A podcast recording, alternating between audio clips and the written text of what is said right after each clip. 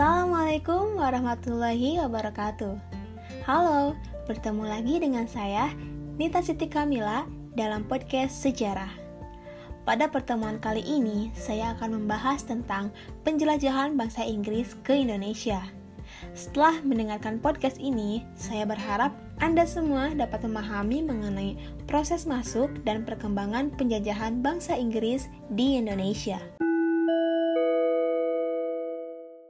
Seperti negara-negara di benua Eropa lainnya, Inggris melakukan penjelajahan samudra untuk memperbaiki keadaan negaranya dengan cara berdagang dan juga mencari rempah-rempah. Rombongan penjelajah Inggris pertama dipimpin oleh Francis Drake.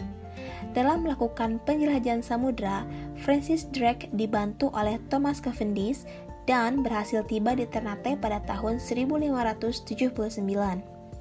Di Ternate, mereka memborong rempah-rempah untuk dibawa ke Inggris dan mendarat pada tahun 1580. Kedatangan pelaut-pelaut Inggris dan Belanda di perairan Indonesia sangatlah mengancam kedudukan Portugis dan Spanyol. Sejak abad ke-17, para pedagang Inggris sudah berdagang sampai ke daerah India Timur. Para pedagang Inggris mendirikan kongsi dagang yakni East India Company pada tahun 1600. Pusat kekuatan East India Company adalah di Kalkutta, India, dan dari kota inilah Inggris meluaskan wilayahnya hingga ke Asia Tenggara.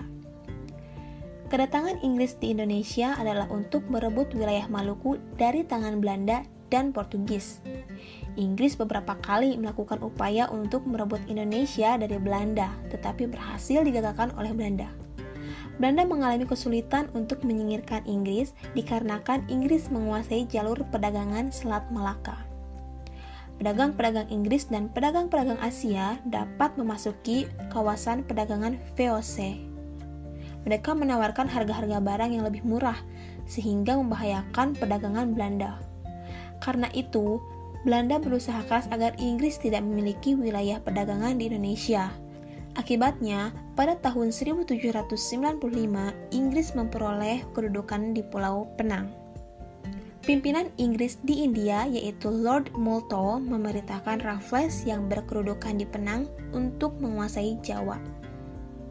Keberhasilan Inggris mengalahkan Prancis di Eropa menyebabkan kekuasaan Belanda atas Indonesia bergeser ke Inggris.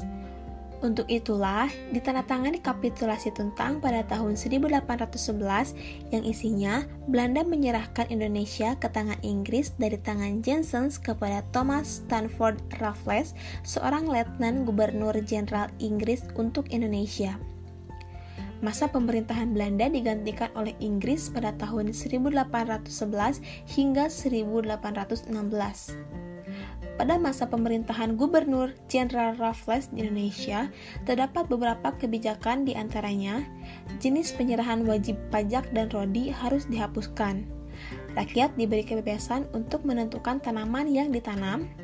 Tanah merupakan milik pemerintah dan petani dianggap sebagai penggarap tanah tersebut, dan bupati diangkat sebagai pegawai pemerintah.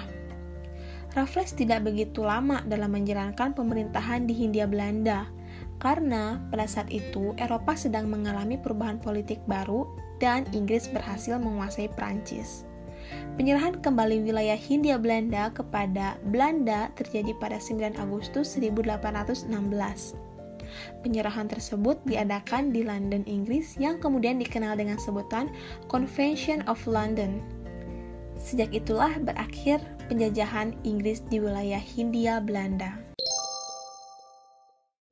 Demikian podcast pada pertemuan kali ini. Semoga apa yang saya sampaikan dapat bermanfaat. Jangan lupa untuk selalu menjaga kesehatan dan tetap semangat. Assalamualaikum warahmatullahi wabarakatuh. Sampai jumpa.